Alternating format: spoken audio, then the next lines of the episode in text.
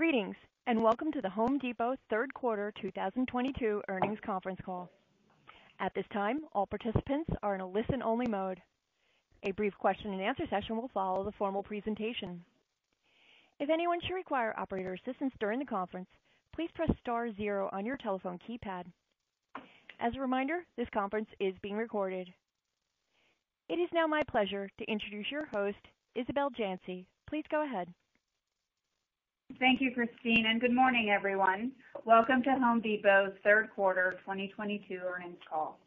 Joining us on our call today are Ted Decker, Chair, President, and CEO, Jeff Kinnaird, Executive Vice President of Merchandising, and Richard McPhail, Executive Vice President and Chief Financial Officer.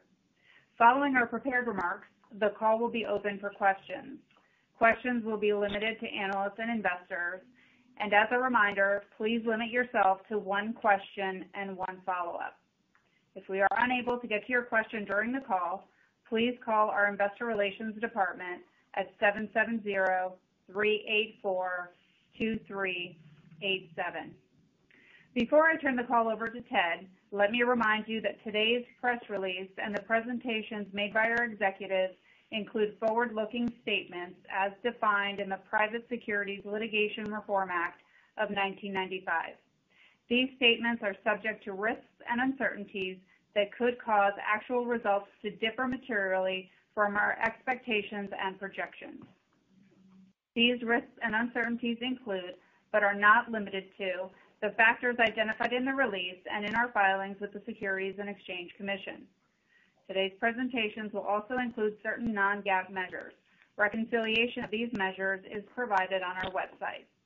Now, let me turn the call over to Ted. Thank you, Isabel, and good morning, everyone. We appreciate you joining us on our call this morning. Sales for the third quarter were $38.9 billion, up 5.6% from the same period last year. Comp sales are up 4.3% from the same period last year, and our U.S. stores had positive comps of 4.5%. Diluted earnings per share were $4.24 in the third quarter, compared to $3.92 in the third quarter of last year. From a geographical perspective, each of our 19 U.S. regions delivered positive comps versus last year, while Mexico posted comps above the company average and Canada below the company average, both in local currency. The team has done a fantastic job serving our customers while continuing to navigate global supply chain disruptions, inflation, and a tight labor market. This quarter also marked another active hurricane season. As they always do, our associates and suppliers did an incredible job supporting those in the path of both Hurricanes Fiona and Ian, and our thoughts continue to be with those impacted by these storms. Our results in the quarter reflect continued solid demand for home improvement projects. While we did see some deceleration in certain products and categories, as Jeff will detail, the project business remained strong across most of our departments. We also saw year-over-year growth with both our pro and DIY customers in the quarter. While the business performed very well and our consumer remains resilient, we are navigating a unique environment. We can't predict how the evolving macroeconomic backdrop will impact our customer going forward. However, we continue to closely monitor elasticities and trends across our business and believe we have the tools, team, and the experience to effectively manage in any environment. Despite near-term uncertainties, we believe the long-term underpinnings of demand for home improvement remain strong, and that we are well-positioned to leverage our distinct competitive advantages to capitalize on compelling growth opportunities in our space. We are pleased with the traction we are seeing in our interconnected business as we continue to build on our momentum with both our pro and DIY customers. For example, as we add better functionality and capabilities in our Home Depot app, we see greater engagement. In fact, throughout the year, we have seen strong double-digit growth in monthly active users versus last year. The growth is attributable to several enhancements we have made, including an improved online experience for our pro loyalty program, the seamless connectivity we've provided for our military program, and the launch of our new store mode feature, which makes navigating the store and interacting with products much easier. These enhancements translate to less friction of our customers as they navigate the digital world and connect to the physical world. We also remain focused on driving continuous improvement in productivity within the four walls of our store to enhance both the associate and customer experience. We are currently launching a new application on our in-store mobile devices called Sidekick, which is an in-aisle tasking tool designed to direct associates to the highest value tasks in real time. The tool will direct associates to key bays where on-shelf availability is low or outs exist. By simplifying our operations, we can generate productivity, enhance both the customer and associate experience. For the pro customer, we remain focused on investing in an ecosystem of capabilities, including enhanced fulfillment, a more personalized online experience, as well as other business management tools to drive deeper engagement with these customers. While we are focused on removing friction from the shopping experience, we are also onboarding capabilities to help our pros run their businesses more efficiently. Our pros tell us that finding qualified, skilled labor is a pain point in their business. To that end, we recently announced our Path to Pro platform, connecting skilled tradespeople with hiring trades professionals. This unique and proprietary platform is available at no cost to all Pro Xtra members. It already contains thousands of candidates, and pros have begun posting their open jobs. Our team remains focused on what is most important, our associates and customers. Our merchants, store and MET teams, supplier partners, and supply chain teams did an outstanding job delivering value and service to our customers throughout the quarter. I'd like to close by thanking them for their dedication and hard work. With that, let me turn the call over to Jeff. Thank you, Ted, and good morning, everyone. I want to start by also thanking all of our associates and supplier partners for their ongoing commitment to serving our customers and communities. As you heard from Ted, during the third quarter, we continued to see solid demand for home improvement projects and strong execution from our teams and supplier partners. Turning to our comp performance during the third quarter, 11 of our 14 merchandising departments posted positive comps. Building materials, plumbing, lumber, millwork, paint, and hardware had comps above the company average. All other departments, with the exception of appliances, flooring, and indoor garden, were positive, but below the company average. During the third quarter, our comp average ticket increased 8.8%, and comp transactions decreased 4.4%. The growth in our comp average ticket was driven primarily by inflation across our product categories, as well as demand for new and innovative products. Inflation from core commodity categories positively impacted our average ticket growth by approximately 200 basis points during the third quarter, driven by inflation in building materials, lumber, and copper. Big-ticket comp transactions, or those over $1,000, were up 10.1% compared to the third quarter of last year. We saw big-ticket strength across many pro-heavy categories like fasteners, pipe and fittings, and gypsum. During the third quarter, both pro and DIY sales growth were positive, with pro outpacing DIY. We're encouraged by the continued momentum we are seeing with both our pro and DIY customers. In addition, our pros tell us their backlogs remain strong. During the quarter, our project business remained healthy. This can be seen in the double-digit comp performance of our building materials, plumbing, lumber, and millwork departments, as well as in other categories like fencing, siding, conduit boxes and fittings, tubs and showers, and cabinets. We're also encouraged by the momentum we continue to see with our larger pro customers. These medium to large repair remodeler pros continue to post strong double-digit comps. We believe we are building a unique, interconnected pro ecosystem that will increase our ability to grow share in a $450 billion addressable pro space.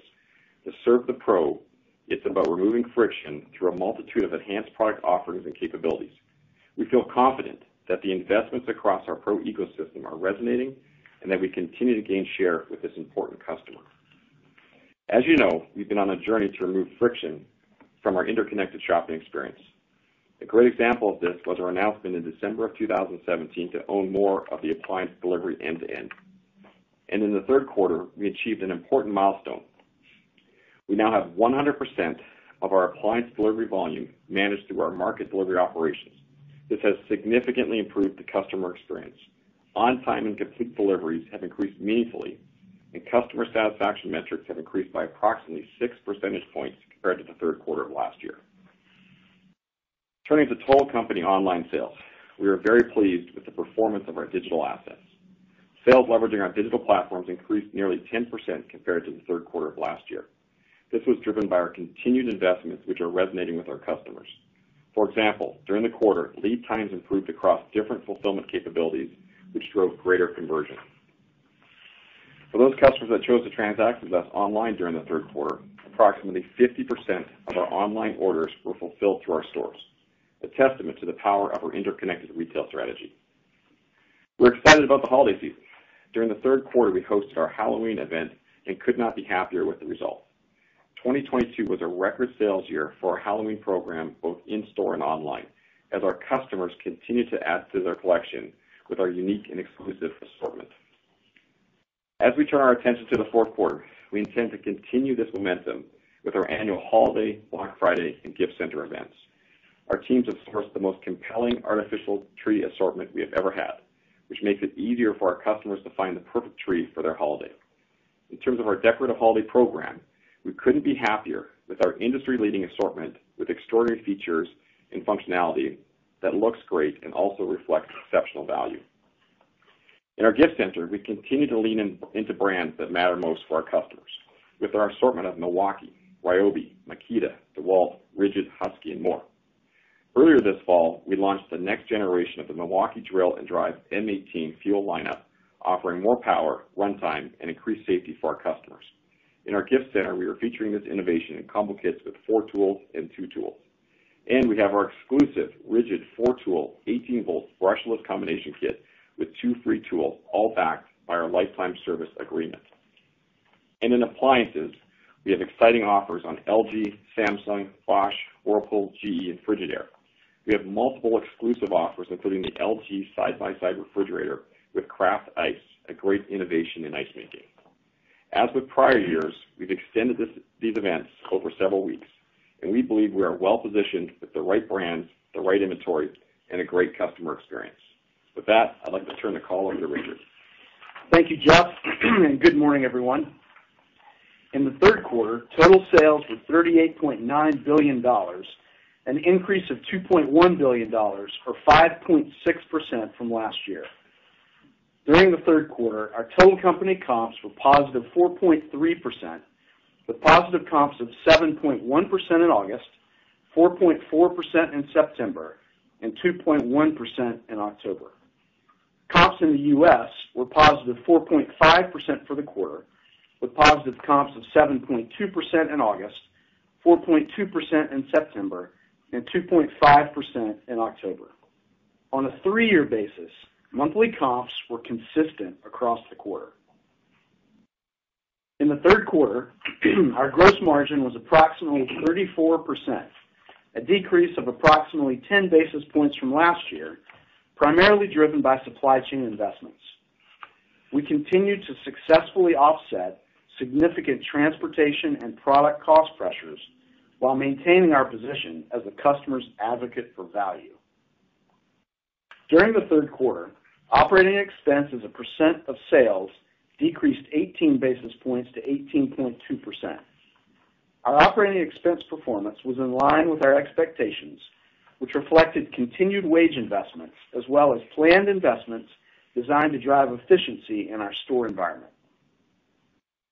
Our operating margin for the third quarter was 15.8% compared to 15.7% in the third quarter of 2021. Interest and other expense for the third quarter increased by $80 million to $406 million, due primarily to higher long-term debt levels than one year ago. In the third quarter, our effective tax rate was 24.4%, down from 24.5% in the third quarter of fiscal 2021. Our diluted earnings per share for the third quarter were $4.24, an increase of 8.2% compared to the third quarter of 2021. During the third quarter, we opened three new stores, one in the U.S. and two in Mexico, bringing our total store count to 2,319. Retail selling square footage was approximately 241 million sq ft. At the end of the third quarter, inventories were $25.7 billion, up $5.1 billion compared to the third quarter of 2021. Inventory turns were 4.3x, down from 5.4x last year. And our inventory growth primarily reflects product cost inflation and strategic decisions in response to continued global supply chain disruption. Turning to capital allocation, after investing in our business and paying our dividend, it is our intent to return excess cash to shareholders in the form of share repurchases. During the third quarter, we invested $770 million back into our business in the form of capital expenditures. During the quarter, we paid approximately $1.9 billion in dividends to our shareholders, and we returned approximately $1.2 billion to shareholders in the form of share repurchases. Computed on the average of beginning and ending long-term debt and equity for the trailing twelve months, return on invested capital was approximately 43.3%, down from 43.9% in the third quarter of fiscal 2021. Now I will comment on our guidance for fiscal 2022. As you heard from Ted, we are very pleased with the solid performance we saw during the third quarter. Today, we are reaffirming our guidance for 2022. We expect comp sales growth of approximately 3% for fiscal 2022. We expect comp sales to be positive for the fourth quarter. We expect our fiscal 2022 operating margin to be approximately 15.4% for the year. And we expect mid-single-digit percentage growth in diluted earnings per share compared to fiscal 2021. As we've said throughout the year, we find ourselves in a unique environment with many crosscurrents. We're operating in a broad-based inflationary environment not seen in four decades while managing through constrained global supply chain conditions, all against a backdrop of monetary policy shifts intended to moderate demand. To date, our customer has proven resilient. We feel confident that we will continue to manage with flexibility through a dynamic environment while growing faster than our market and delivering exceptional shareholder value. Before opening the call for questions, we are pleased to announce that we will be holding an investor conference on June 13th, 2023 in New York City. We will share more details in the near future, but for now, please hold the date. Thank you for your participation in today's call. And Christine, we are now ready for questions. Thank you. We will now be conducting a question-and-answer session. If you would like to ask a question, please press star one on your telephone keypad. A confirmation tone will indicate your line is in the question queue. You may press star two if you would like to remove your question from the queue. For participants using speaker equipment, it may be necessary to pick up your handset before pressing the star keys. One moment please while we poll for questions. Thank you. Our first question comes from the line of Michael Lasser with UBS. Please proceed with your question. Good morning. Thanks a lot for taking my question. The sentiment and narrative around your stock is so heavily focused right now on factors that are out of The Home Depot's control, like the state of the housing market and its ultimate impact on home improvement demand. So can you help frame what is in your control? If home improvement demand, for example, was down 5% next year, is the state of your initiative such that Home Depot could gain a couple hundred basis points of market share, in that environment, you'd only be down, call it 3%? And if your comps were only down 3%, given the flexibility that you have with your cost structure, coupled with your uh, current capitalization that affords you to buy back a lot of stock, you could actually grow earnings in that sort of scenario. Hey, good morning, Michael. Um, thanks for the question. Uh, a lot of detail there that um, I won't get into specifics, but but assure you that, you know, we look forward to taking share in any environment. There is a lot of noise um, around housing and home improvement, and you've heard some of this before, but if I can just step back a minute and lay out the environment the way we see it. I mean, we still feel very good, Michael, about our business. We just reported another strong quarter and reaffirmed our guidance for the year. And remember, we've grown this business $47 billion in the last two and three quarters year. From our core customer, we think our customer is still healthy. I mean, our customer tends to have a good job, growing wages, strong balance sheets. They own their home and have seen increased home equity. However, as Richard said in his prepared notes, I mean, it is a unique environment with lots of crosscurrents inflation and rising interest rates, et cetera. But given all that, our customer has remained resilient and engaged. As we said, both our pro and DIY customers grew again in this past quarter. Project demand, in particular, is very strong. Our pro sales are strong, and our pro intercepts with our customers indicate that their backlogs are still very healthy. Customers are still spending lots of time at home. We're not all back at work five days a week. These homes continue to age, and they're worth 40% more than they were pre-pandemic. Now, I'm sure we'll get into some housing questions. In housing, values may go down a bit, but we're still gonna be up meaningfully on a two-year basis. We did see some deceleration in certain products and categories. And again, that's that's difficult to get at a root cause. Is it is it a consumer pulling back in general? Is there a reaction to price inflation? Do we have some pull forward in certain categories that people bought so much of certain categories during the pandemic? Or are they moving on to other projects? Our transactions have been stronger than initially thought with this inflation. I mean, that's why we have we have raised guidance throughout the year, is that the price sensitivity wasn't as strong as we thought it would be. However, our guidance implies that fourth quarter comps will be the lowest for the year, albeit positive, and we have tougher comps from Q4 last year. So with all that as a backdrop, I mean, as I said in my comments, we believe we have the team, the strategy, the initiatives with each of our consumer and pro that will continue to take share in any operating environment. And while there may be some of these crosscurrents in this next X quarters in housing, we still feel the backdrop of housing, the fundamental shortage of housing in this country and the aging of homes is incredibly strong for our space in the medium to long term. That's very helpful framework. Um, but in light of some of the deceleration that you're seeing, uh, one might assume that that might be a prelude to what could be uh, uh, a more pronounced deceleration into 2023, especially as some of the material benefit from inflation that The Home Depot has experienced this year fades. So is it best to recalibrate our expectations and think and model more about a negative comp in 2023 for The Home Depot, even if it's just slightly negative? Well, we'll talk about 2023 um, after our fourth quarter earnings call in February. You know, again, we remain incredibly bullish.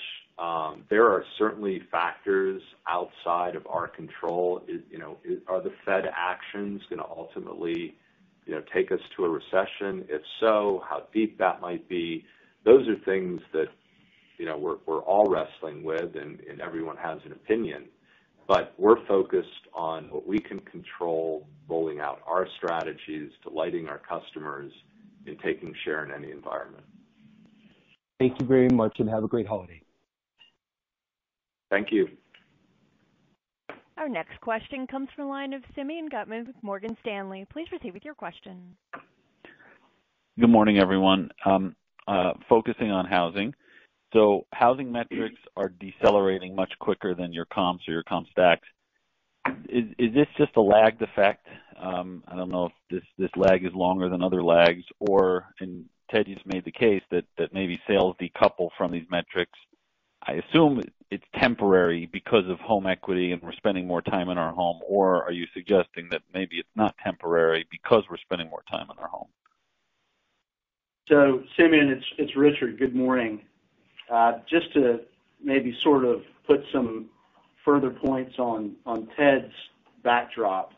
You know, a lot is made of home prices, and it, you know, home price appreciation, the change in home price appreciation, we think has always driven home improvement demand, and we've held that view for a long time.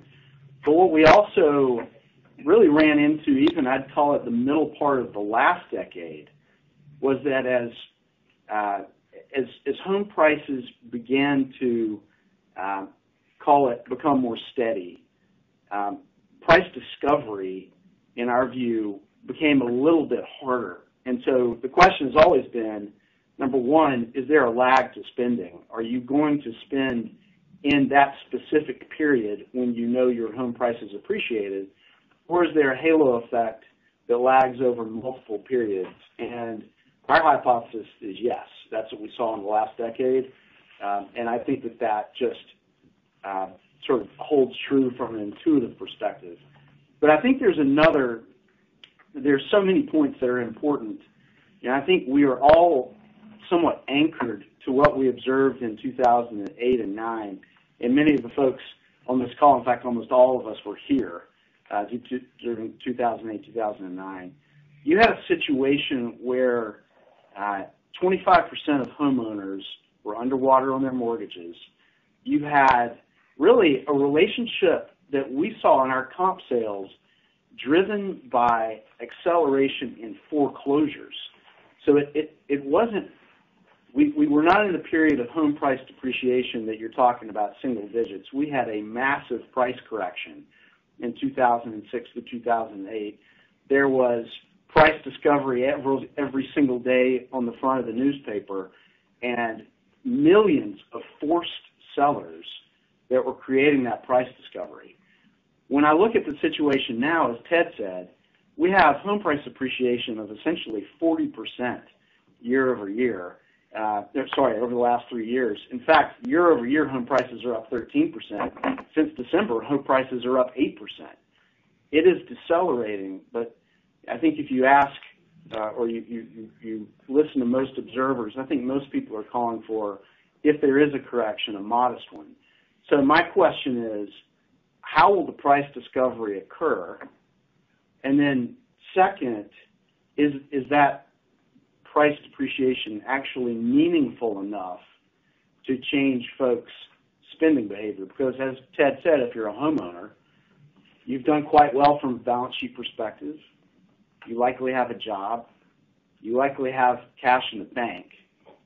And then we're seeing another just interesting um, dynamic where with mortgage rates increasing, our customer is becoming more and more likely to stay in place and begin a project, so improve in place.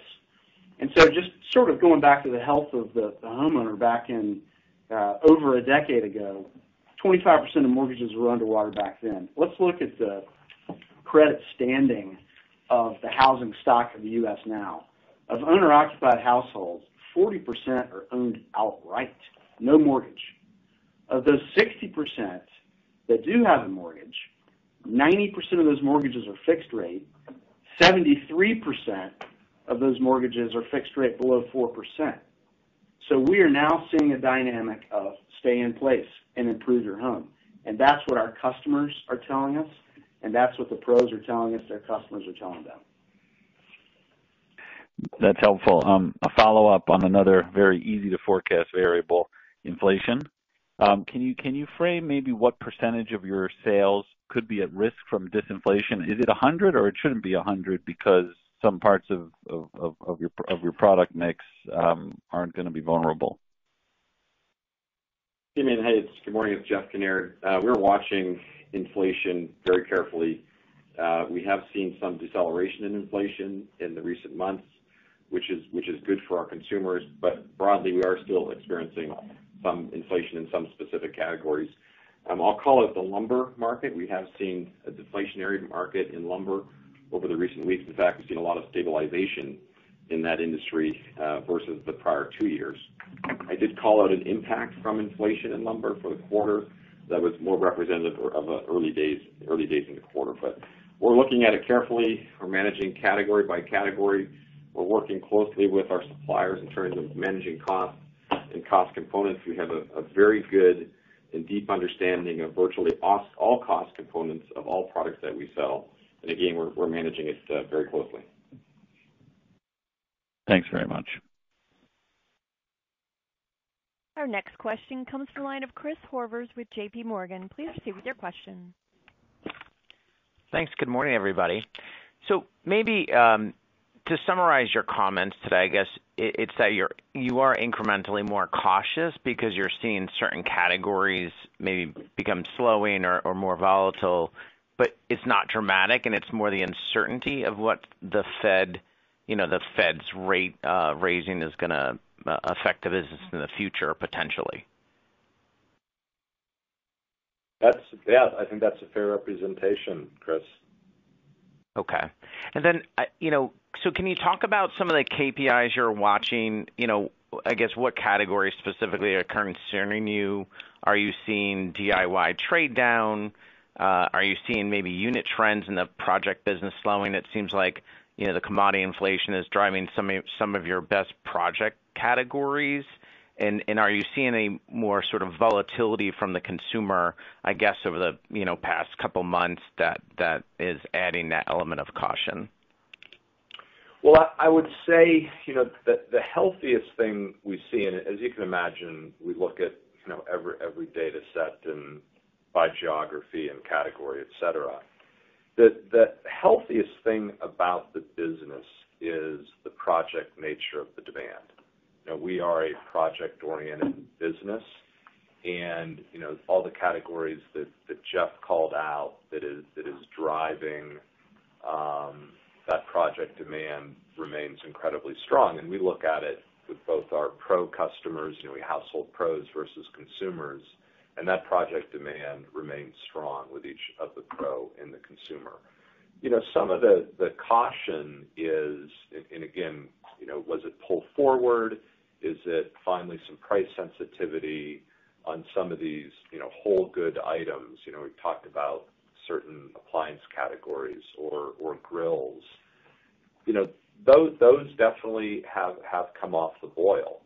You know, again, as everyone has purchased in the last three years, a lot of those categories, and they've they've moved into more project and home improvement, or is there you know, a reaction to to inflation? That that's what's a little harder to tease out. Here's a case in point. You look at our indoor garden business. Um, two big categories you might say are more discretionary, grills and patio. You know, grills you know, was down, but patio, we had one of the strongest patio quarters that I can remember. So there are definitely some mixed signals. It's it's definitely caught our attention, and that's why we're cautious. I guess just following up, you talked about consistent Uh, three-year trends over the month. You know, obviously, October was an incredibly strong uh, month last year. I guess, you know, was that just, you know, we've heard a lot about the consumer shopping early last year and the holiday season is normalizing. To what extent do you think maybe the election has had an impact on the business in November? And just overall, how are you thinking about you know, the positioning today and then into the holiday season? Jeff Kinnaird. Um, Look, we see some normalization back to 2019 in terms of the consumer trend. In the last couple of years, we've seen pull forward um in in concerns of supply chain-driven shortages across retail. Um so we do see we do see um potentially just a return back to kind a more normal holiday spend by the consumer. As I I commented in our prepared remarks, we feel very good about our Black Friday, our gift center, our decorative holiday assortments, and uh, we're excited about the overall Black Friday season. And just in case you don't have the numbers in front of you, Chris, you called out monthly cadence. So really, our comps were consistent across the month. So not just a three-year, but also a two-year basis. Just keeping in mind that last year's comps in August, September, and October were 3.1%, 4.5%, and 9.9% sequentially. So, you know, if you look at it on a two or three-year basis, maybe smoothing some of that out, you know, but the one-year months don't tell you quite as much. Got it. That's very helpful. Thanks very much. Our next question comes from the line of Steven Zaccone with Citi. Please proceed with your question. Good morning. Thanks for taking my questions, guys. Congrats on the strong results. To follow up on Chris's uh, commentary about the uh, recent performance, has there been any impact from the uh, hurricane recovery spend to call out maybe the end of the third quarter and thus far in 4Q? It was relatively minimal. So we think we had about $120 million impact from hurricanes this quarter. But keep in mind, we were overlapping a similar amount from last year. So these hurricanes and storm impacts um, extend across quarters. You know, what we're more concerned about is the health and safety of our customers and our associates, and our our minds and and uh, hearts are certainly with them right now. Okay, thanks. Um, a lot of discussion around the top-line outlook given the housing uncertainty, but I wanted to focus on margin. You know, I know there's not a target in place on a multi-year basis, but can you help us think through the levers to protect margin rate if sales growth were to weaken in the future? I guess specific to gross margin, is there an opportunity for gross margin rate improvement as supply chain costs ease?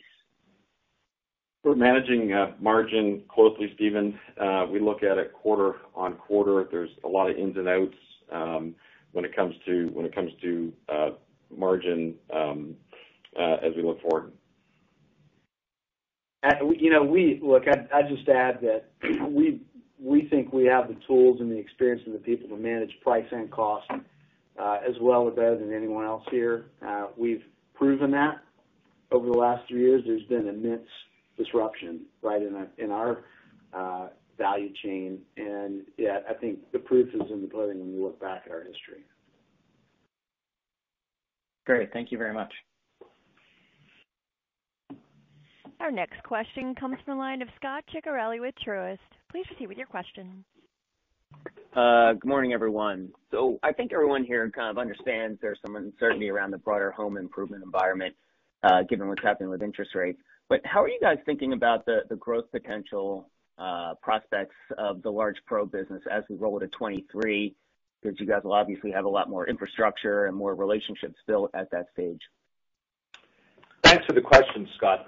We we couldn't be more excited uh, as we've identified a $450 billion addressable market and an understanding of what capabilities we need to deliver to get a larger share of wallet with that large pro repair remodeler. I've been here, as you may know, over 22 years, and we've always known what we needed to do to capture more share of wallet with that pro. Um and what's so exciting is that Hector and his team right now are actually building out the capability set to get more share of wallet with that large pro. And as we build out these capabilities, introduce them to the customers, we're seeing the engagement and the incrementality of sales growth um, take off. And Hector, if you give us a little more insight of what you're building, would be great. Yeah, Scot, uh, we continue to be super excited about uh, the response from our pros as we continue to enable capabilities to remove friction from our ecosystem.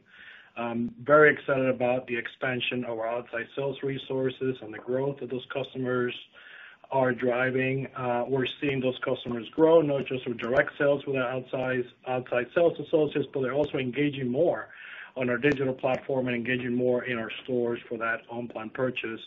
And as we continue to grow um, around other capabilities, whether it is in the B2B digital platform or in-store platform, we just continue to be super excited about the response of our pros.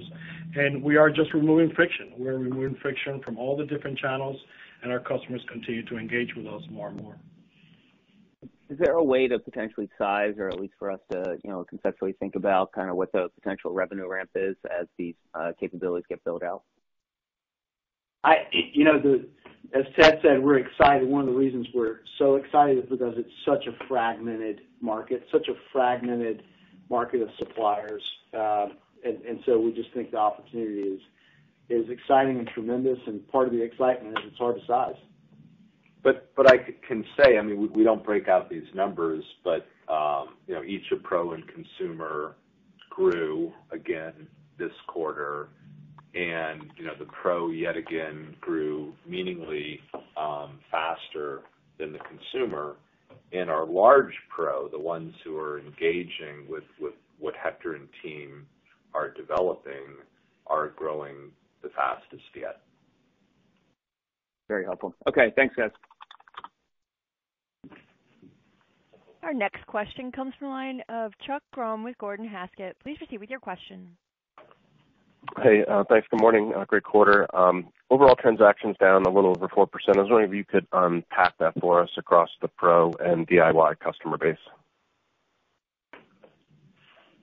I don't know if we break that out, but the strongest again was the large Pro. Okay. All right. No color. Look, I'd say, I mean, maybe a way to put it too is our Pros shop across our assortment, so you're gonna sort of see similar dynamics, you know, ticket transaction across the business, generally speaking. Um but as Ted said, the strength is the strength is with the Pro. Okay. Makes sense. And then uh on the on the cost pressure front, as costs start to ease, how do you think about the pricing environment? Do you think you and peers are likely to hold on to prices as costs start to moderate and you and you retain that margin as a result? Or are you likely to lower prices and and try to maintain the same um gross profit margin dollars? Chuck, we we uh we watch this very closely. You know, we are the customer's advocate for value, and we watch the market and our competitors very closely. Um, I will say that there's been an enormous shift to uh, trading up to more innovation and more innovative products. We see that in our tool category. We see that in the outdoor garden business. We see it across multiple categories. We still see that willingness to trade up for great value and great innovation. Uh, and on the cost side, um, Chuck, it's definitely easing. So you look at commodities in particular. Commodities have been down six, seven months in a row. You know, lumber is obviously way down from peaking at nearly $1,500 uh, to now under $500 um, from peak to current during this last three years. However, we still see inflation across the store. So while some will be coming down in certain categories with costs and retails, our forecast at this point is that net inflationary cost pressures continue into 2023.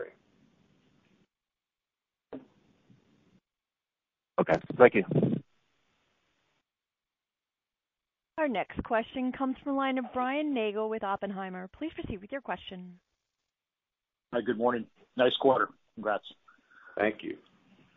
So my first question, I think I wanna ask that uh, Chuck's question maybe a little bit differently. But I mean, well, with regard to inflation, what we've seen now for a while is Home Depot's done a remarkable job of kind of strategically passing along inflation. So Ted, you've mentioned a few times now you're starting to see some inflationary pressures ease. Because the question I have is, you know, are you seeing or would you expect that as inflationary pressures ease, even if pricing doesn't necessarily go down, you see some type of elasticity in demand, meaning that unit demand would pick up in that type of environment?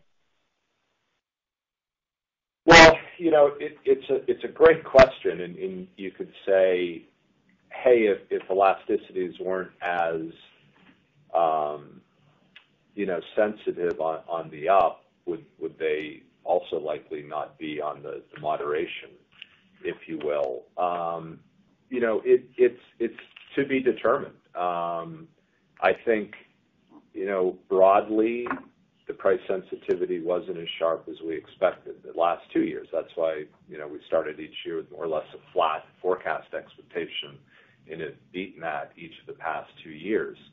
On certain commodities, lumber, copper, wire, where we're pricing to market weekly, you see a much more classic reaction to price and unit productivity.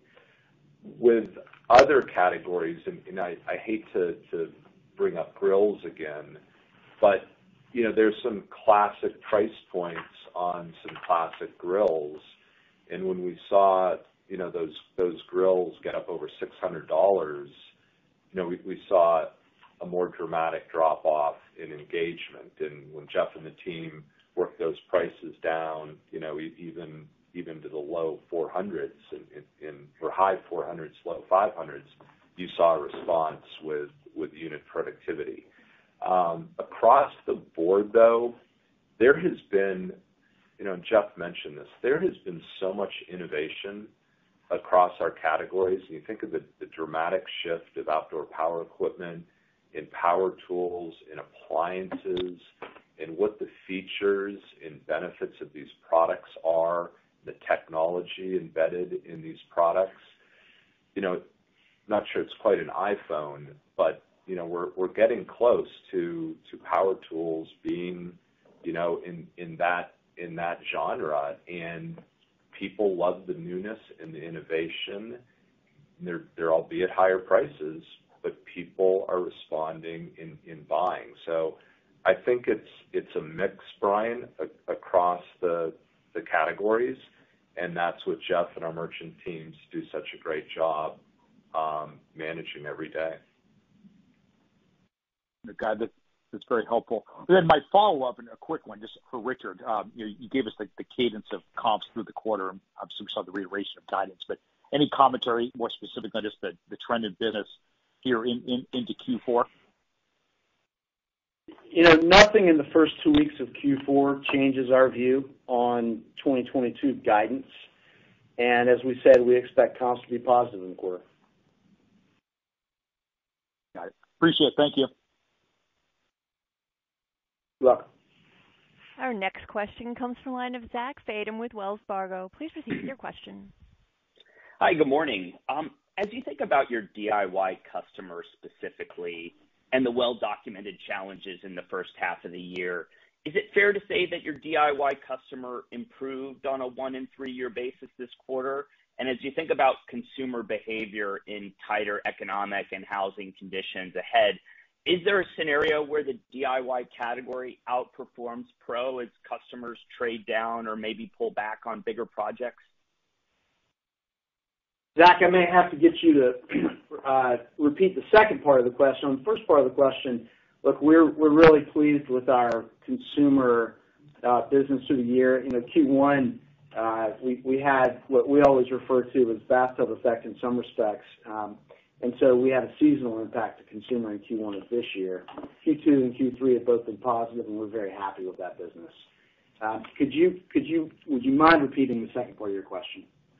Yeah. Is there a scenario where DIY outperforms pro as customers trade down or pull back on bigger projects?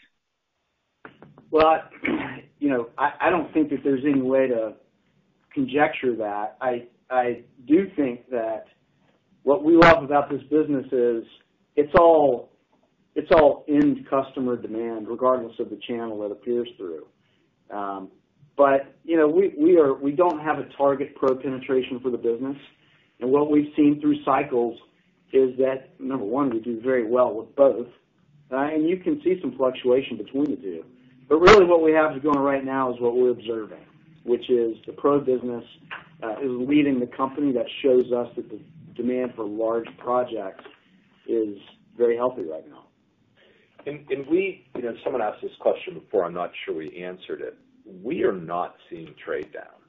Um, you know, if you take my my grill or appliance example, it's not that people ultimately bought and they traded down. I think it's that people have already purchased, you know, in the past few years. And and when when people, you know, do purchase, again, they're they're they're buying innovation. Our Traeger business, for example, is incredibly strong. And as as they bring out um, innovation, customers respond.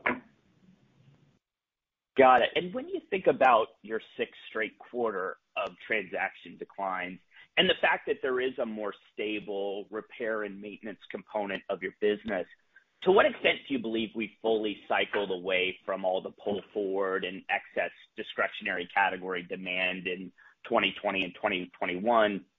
And When would you expect this to translate to a more normalized positive transaction cadence?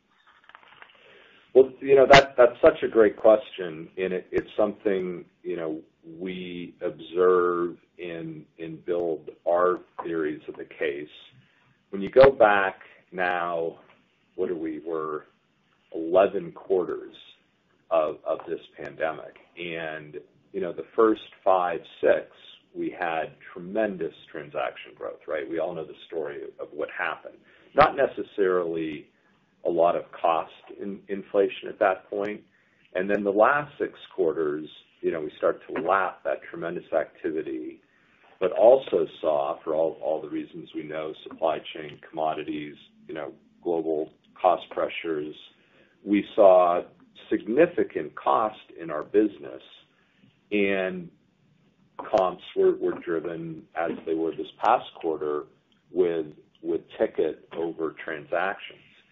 What we see now as you step back approaching three years is our transaction run rate, our sort of three-year CAGR at this point, is more or less pre-pandemic rates. And you could look at that at one hand and say, "Wow, here's the slowdown." On the other hand, you know, Richard used the term holding serve. You can look and say, "Oh my gosh, this industry erupted with demand for a year and a half." Then it cycled significant cost increases. The customer hung in there and was resilient, and your net over this three-year period up in transactions in units, despite what we believe you'll hold on to these price levels. I think that all goes back to my, you know, my opening comments of what is the dynamic of this overall industry and the health and the engagement level of this customer. And if we normalize from here, you know, gosh, more than great. You know, there's obviously all these questions about, you know, recession that we can't answer any better than you all can. But when you digest and look back on what's happened in the last three years, you'd say, "Wow, that's a pretty incredible market segment. Appreciate the thoughts. Best of luck. Thank you. Our next question comes from the line of Mike Baker with D.A. Davidson. Please proceed with your question. Okay. Uh, hi. Thanks. Uh, appreciate the color you gave uh, on the fourth quarter outlook. But you've done such a great job improving your holiday business. In fact, in 10 of the last 13 years, your fourth quarter comp has been better than your third quarter comp. And by definition, that's occurring on tougher comparisons. Uh, Can you talk about, you know, what you've done to make the fourth quarter such a bigger quarter for you and why that might be different uh, this year? Mike, hey, it's Jeff. Yeah, we've had an exceptional fourth quarter. In past years, we've built the business on the backs of decorative holiday. And you know, we are the customer's advocate for value in that category, and we have great innovation and great, again, great value for our customers. Second, we've built a business of of gifting uh in our gift centers. And you look at the innovation uh that we're delivering to our pro and to our consumer, it's exceptional. I spoke earlier about the M18 Milwaukee uh drill and driver combo kit. The innovation is just exceptional, as Ted spoke to earlier. And then appliances. You know, appliances is an enormous category for The Home Depot. It's been a category that we've built uh, at an incredible rate. We're investing in capabilities, like I spoke earlier, in terms of delivery. We're investing in dot-com capabilities in terms of uh, our our our customers' uh, willingness to review and purchase online.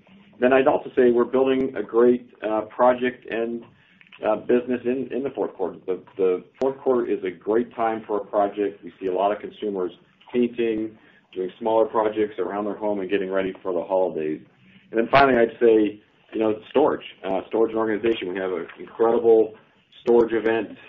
We again are the customer's advocate for value when it comes to storage. Um, across the business.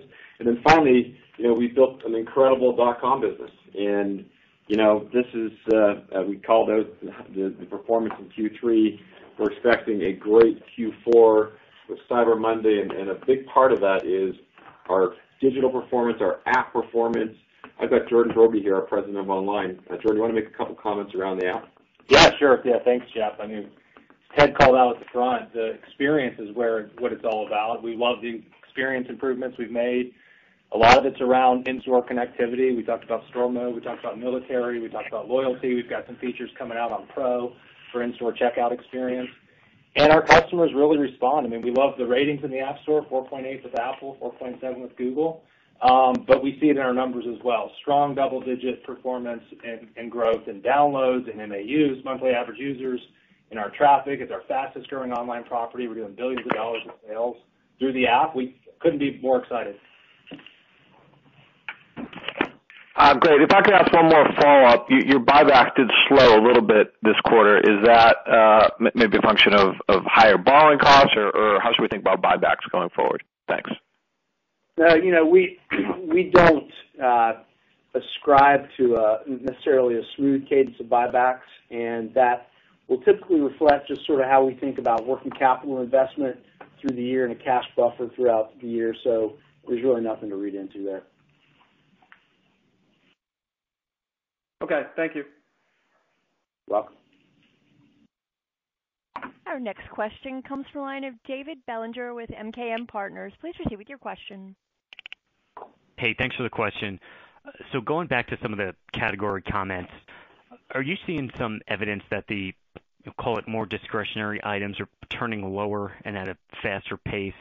I know last quarter you mentioned some of those higher ticket, $300, $400 Halloween items being pretty much as discretionary as it gets and performing pretty well. We saw some discounts on those items in the weeks preceding Halloween. So any indications that those, splurge items are starting to cool off and more quickly than the rest of the business? David, uh, you know, we had, we as I commented earlier, we had record sales both in-store and online in Halloween. That included the infamous Skelly, which has been one of our best sellers in terms of the innovation and value we offer our customers. It's really unmatched in the in the marketplace, and we couldn't be happier with our Halloween performance. If I turn to the fourth quarter, uh, we're really excited about our decorative holiday assortment. We've got great innovation and great value for our customers across the assortment, if it's trees, if it's lights, if it's decorations. Uh, we feel very good about the category, and our consumers are reacting exceptionally well to it. Got it. I have a Skelly, so I know exactly what you're talking about. Uh, my my follow-up, just on the inventory levels, how much of that growth is aimed at Pro customers? So is there a piece of that inventory that's not sitting in the stores, maybe it's at facilities like in Dallas, so that the number looks to be a bit more elevated to us at the store level? Just help us unpack the 25% inventory growth number and just get us comfortable that you aren't sitting on too much at this point, especially with some of the deceleration you're now seeing. Well, look, investment in inventory in our One Supply Chain facilities is certainly one of the factors in inventory growth year-over-year. But the primary factor is really just inflation Um, uh, as part of the inventory value. And then we made strategic decisions to land uh, inventory earlier in the year than we have prior. And really just to give you some uh some numbers around that and to reflect the fact we feel fantastic about our inventory position. In Q2, we grew our inventory 38% year-over-year. In Q3, that number dropped to 27% year-over-year. And actually, if you look throughout our history, we actually typically build inventory from Q2 to Q3. In this case, our inventory actually came down by $400 million from Q2 to Q3. Our inventory uh, is healthy, and we're happy with our position. Thanks, Richard. Appreciate it. Christine, we have time for one more question. Thank you. Our final question will come from the line of Steven Forbes with Guggenheim. Please proceed with your question. Good morning. Maybe just to follow up uh, or focus on the quarterly performance. If I look at the press release, the selected sales data, you know, obviously excludes HD Supply. So curious, Ted, if you can expand on the performance of that asset in today's backdrop, as it looks like it may be driving some upside to the overall performance of the business. Yes, Stephen, thanks. Yeah, another great quarter for HD Supply. We mentioned this last quarter, and they are they are just doing a terrific job. Shane O'Kelly and his team um are running, you know, the largest and the best focused um MRO business for multifamily housing and hospitality, extended living, et cetera. Um, we are well, remain well ahead of all our financial projections when we made the acquisition. Their integration is is tracking. They're integrating sales forces, customer um, uh, records, and now starting the work or on their way in the work of integrating the supply chain. So that one is um just been a been a terrific um, acquisition that we're super happy about. Then maybe just a quick follow-up uh, for Richard or Ted. Uh, given the performance, can you remind us on what percentage of sales uh, that business is today? And then as we look at the sort of spread between comp and net sales growth, any reason to think that the current, you know, sort of year-to-date spread doesn't hold into the fourth quarter? Well, we don't break HD Supply out, but as Ted said, we're um, so happy with it. Um, on the difference between sales and comp, we've always seen a gap there. It just, you know, comp reflects sales through the POS. Sales reflects sales as they're actually delivered or installed. You're gonna see that number uh, vary. We'll probably, through the year, sales will be a little higher than um, comp guide, but the important guide here is comp because that's our activity-based metric around sales. Thank you. You're welcome. Ms. Janci, I would now like to turn the floor back over to you for closing comments. Thank you, Christine, and thank you for joining us today. We look forward to speaking with you on our fourth quarter earnings call in February. Ladies and gentlemen, this does conclude today's teleconference. You may disconnect your lines at this time. Thank you for your participation, and have a wonderful day.